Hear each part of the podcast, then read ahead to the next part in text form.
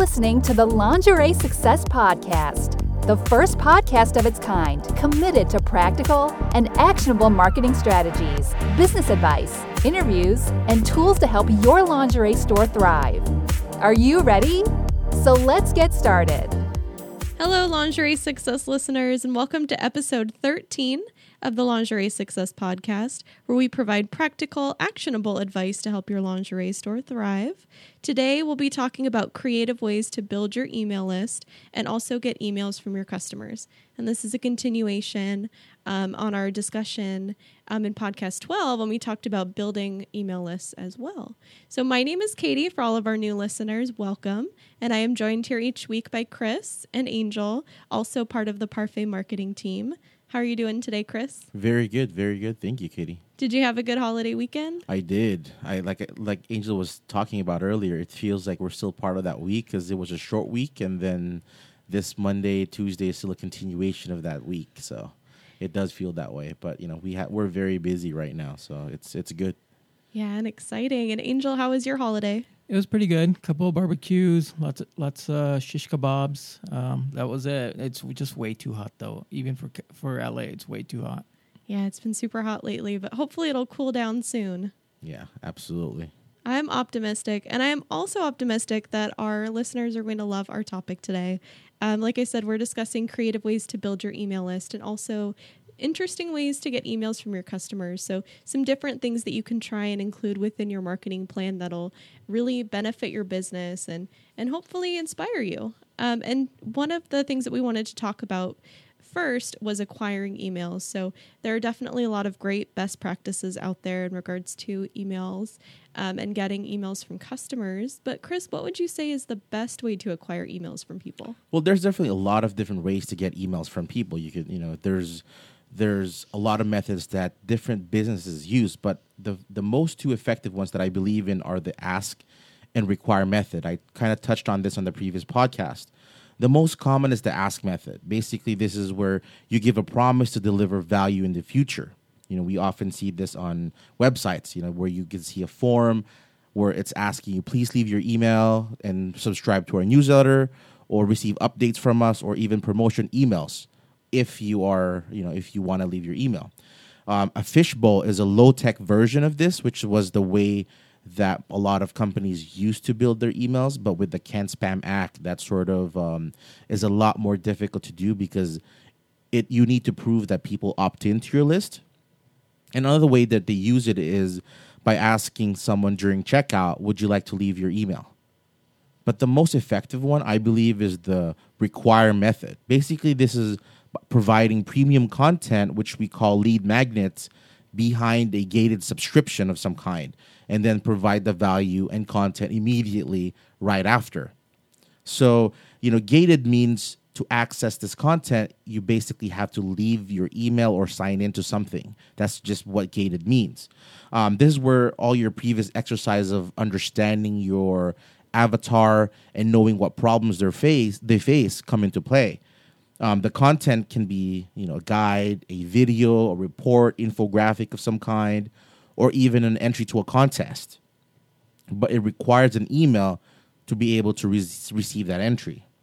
The reason I feel this is best is because you can develop several gated contents targeted to different segments of your market or your consumers and then pre-qualify or educate them on the service. For example, if your if your consumer are your existing customers already, then you know that top level content doesn't really work for them. They may need more granular or specific data on the bras that they already own. But if it's a top level customer that has never bought from you before, then a more general content, maybe about bra fitting and whatnot, would be more ideal for that type of audience. You know, this is usually the start of the sequence of a chain of communication that leads them further down into your sales funnel. And we'll discuss more on the sales funnel and automation on the next podcast. And the require method, it's definitely um, a form of content marketing. You know, as Chris mentioned, you're creating content that suits your customers' interests and um, solves their problems and fits their needs. So definitely um, do keep in mind that when you're using the require method, um, you are creating that content that your customers are going to love, and that is considered premium content. And search engines love that content too.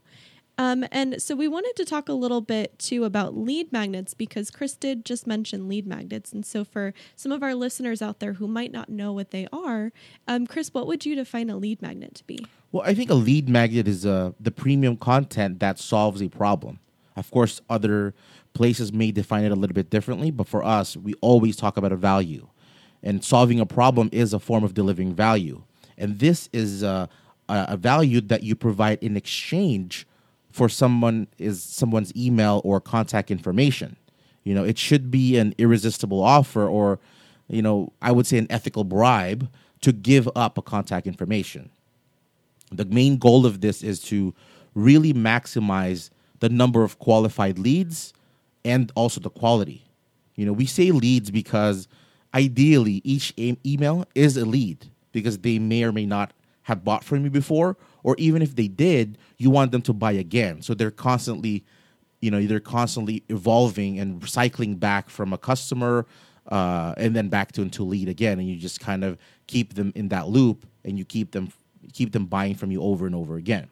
You know, these lead magnets can be video, fitting guides. It could be a broad checklist or even a fit checklist, quizzes, surveys, and even promotional content like discount codes. You know, the best lead magnets for those uh, of our listeners that are not familiar, they need to solve ultra specific problems. Again, knowing your avatar and knowing what problems you are solving for them. And it has to tell the audience about the end result, the desired end result. It could be a, a better fitting bra, for example. You know, how did they achieve that? And that's the end result. And also, it has to provide immediate gratification. You know, it can't be something that it's long winded or very difficult. It has to be something where when they consume this lead magnet, they automatically get the benefit from that lead magnet. And the perceive and actual value has to be high because, again, this is your ethical bribe for them to leave their contact information.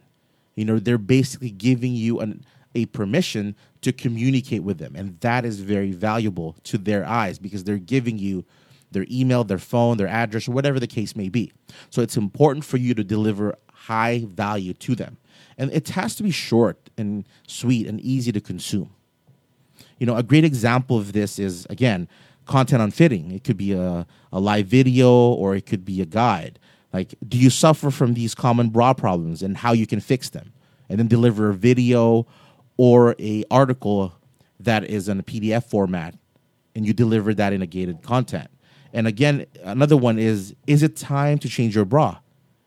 Here's how you can know. Again, these are questions that a lot of your store owners are already answering and providing the service for for their consumers. So again, packaging that information and expertise up and putting it into a lead magnet and then serving that up as a as a required gated content or value to the consumers is an effective way of delivering it.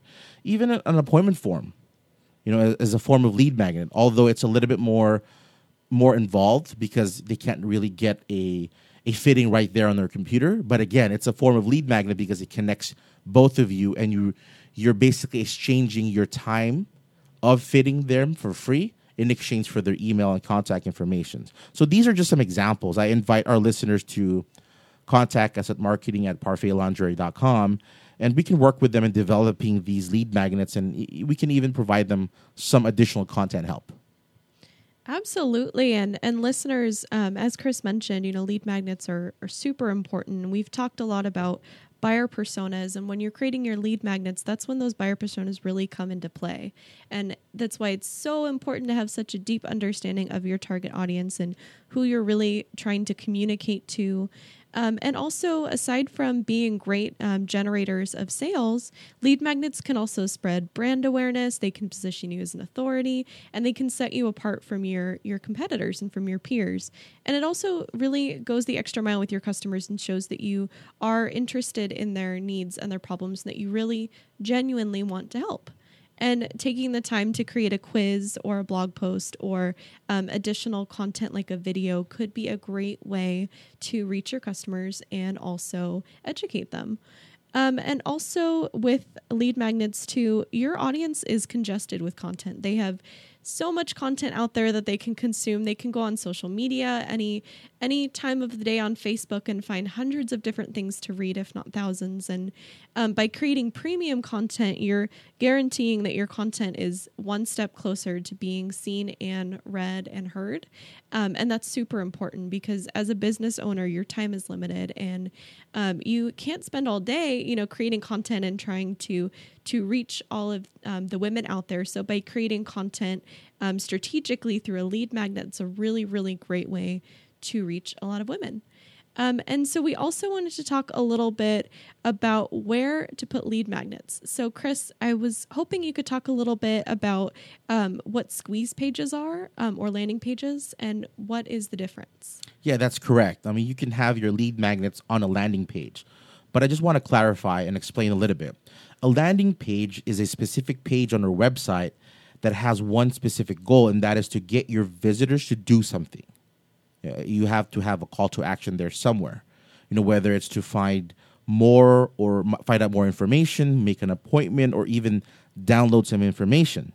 Like our blog articles and our website are forms of landing pages because they are web pages that deliver something specific to the viewers.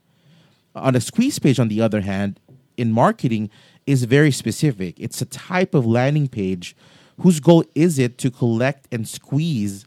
I say you know that's why it's called squeeze because you're trying to extract emails and contact information from your visitor and you do this by offering something of value to be delivered once the email or contact information is provided if you ever shopped at the mall and the person in the register tells you about a survey you know when they give you that receipt and they sort of circle it chances are they're asking you to enter something and you say oh get a hundred dollar voucher or something something like that so once you visit that link where that survey is located, that is essentially a squeeze page because you're trying to squeeze your survey questions out of you. And then the prize after this, which is the potential win, is the lead magnet. It's not just content that they're providing you, it's their irresistible offer or ethical bribe. But most stores don't really think about that. What they should do is offer you right and then and there and say, hey, get a discount on your order right now. Go to your website on your phone, which a lot of people I think have their have internet access on their phones. So they could send them to a link, then say like, you know, visit www.website.com slash discount. And then right then and there, they have to plug in their email and then they get an email confirmation that gives them, here's a discount code you can use now because most of us, I know I for sure, never visit those surveys because I, you know, once I leave that store, I'm not thinking about it anymore. But right then and there, when I'm making that purchase, I want to get that discount or whatever the case or whatever the prize or contest it is. If they can get me to take action, then that is an effective way of sort of using these lead magnets and squeeze pages in a more practical sense. And listeners, I know that sometimes um, it's difficult to think about, you know, landing pages and and the content to put on those pages, and and also, you know, when you're in the store and you're working with a customer and to ask for that email um, the best thing that I can suggest is to think about how you would want to be marketed to. So when you're in the store and someone is is selling you something, think about how you would want to be communicated to because you're a customer too. Um, and think about online when you have, you know, if you are able to. Um, if you have the software to allow customers to book appointments online through your website, um, think about what their next step should be. Should it just be that they'll enter their information in and it'll say that they'll get a follow up call and that'll be it? Or can you take them to a landing page? Can you take them to um, something they can download? Can you take them to um, another part of your website or maybe um, something they can expect or just something that can help them along the way to kind of get them prepared and excited? And um, with with the content that you're creating too it's always good to put yourself in the in the user's um, seat so you want to think about what your customers are seeing and doing and feeling and thinking when they're interacting with your website and with your content. And that can just be as simple as solving a problem and just making sure that they have exactly what they need for their fitting or for them to um, purchase online if you have an online store. So definitely um, do keep those in mind. And if you do get stuck when you're creating landing pages and you're not sure, um, there are a lot of great resources out there on landing pages um, and also some great websites that I can put a couple links to in the show notes that talk specifically about landing pages that um, might be beneficial to you. And we wanted to talk to you a little bit about how retailers can integrate email efforts offline. So, aside from online efforts, Chris, what are some ways that retailers can integrate email efforts offline? Well, some ways I suggest our lingerie store partners use this is by potentially running side by side campaigns where they can encourage sign up in the store and then these customers receive the deal via their email, like the example that I just gave previously. You can offer them a discount that is only released to them when they subscribe. You can ask them to go on the website and leave their email, and they will automatically get the code, like I mentioned earlier. Another way is providing information like potentially sending your receipts. I think a lot of a lot of big box retailers are starting to do this now more often, which is a great way of asking for the email and not actually requiring it because a lot of people want to receive their email receipts. Um, another one is connecting your web visitors to an appointment. So basically, this is on the other side of the coin where you send your web traffic to your physical store. You take the, the people that fill out your form and then you get them into a calendar of some kind and get them an appointment to visit you physically. And encouraging your in store customers to sign up for a giveaway, you know, which requires an email. This is a very, very effective way of doing this. We often work with our partners in giving away sets, for example and you know this is our help to them so that they can generate emails that they can remarket to in the future. Um, they can sign up via email for a chance to win something. And then they can they need to confirm their entry via an email. An example of this that works like magic is not directly related to to lingerie, but an experience that I had before in my old company, where I worked with small businesses locally with their marketing. And I had this client who was subscribed to not an email, but it was an SMS software that we had, which essentially is the same idea as email, just a, a little bit different platform. So I got, um, I had this restaurant client, and they said they had no list, and they didn't believe that they could get people opted into their list. So I told them if I could prove this to them, would they sign a long term contract? And the restaurant agreed. So I got my creative team to whip up some table graphics that said, get your drinks for free text drinks to a number that was customized for them. And whenever the waiter would take an order, they would place this table type graphic on the table to catch the the guest's attention. And when they finally asked them after, you know, what the experience was, you know, they would remind them, "Oh, did you want your drinks for free?" Uh, most people, I wouldn't. Who wouldn't, right? Um, and then from there, they would say, "Oh, we'll get your drinks for free. Just go ahead and text this number." At the end of that weekend, they had hundreds of emails so, on demand marketing, they could send people on their birthdays, use that email to invite somebody to come to, for free on their birthday, which, if it's your birthday, you never celebrate it alone. You're going to bring in more customers that will pay for their dinner. Yours is free. And again, it loops. And then they apply the same strategy. So, again, one customer that you had the email address of brought in another five to 10 people, and then you get everybody's email because, again, they all want free drinks. So this cycle continues, and within a month, they have thousands and thousands of emails that they can use for demand generation whenever their business is a little bit slow. So you can apply the same strategy to email. You know, you you find a ethical bribe or a valuable offer and extract that email from your consumers and then from there you can be able to market to them not spam them but continually provide value to them I think those are great ideas. And I love that you shared um, some of your recent experience, Chris. Um, I think that's super helpful for our retailers and just kind of giving them um, just another perspective on what they can do as well for their business. Um, and I love also what you mentioned about um, encouraging customers in store to sign up. I think that's a great, great idea. Um, and also just the idea of being sure that you're partnering with brands that support your business and your success.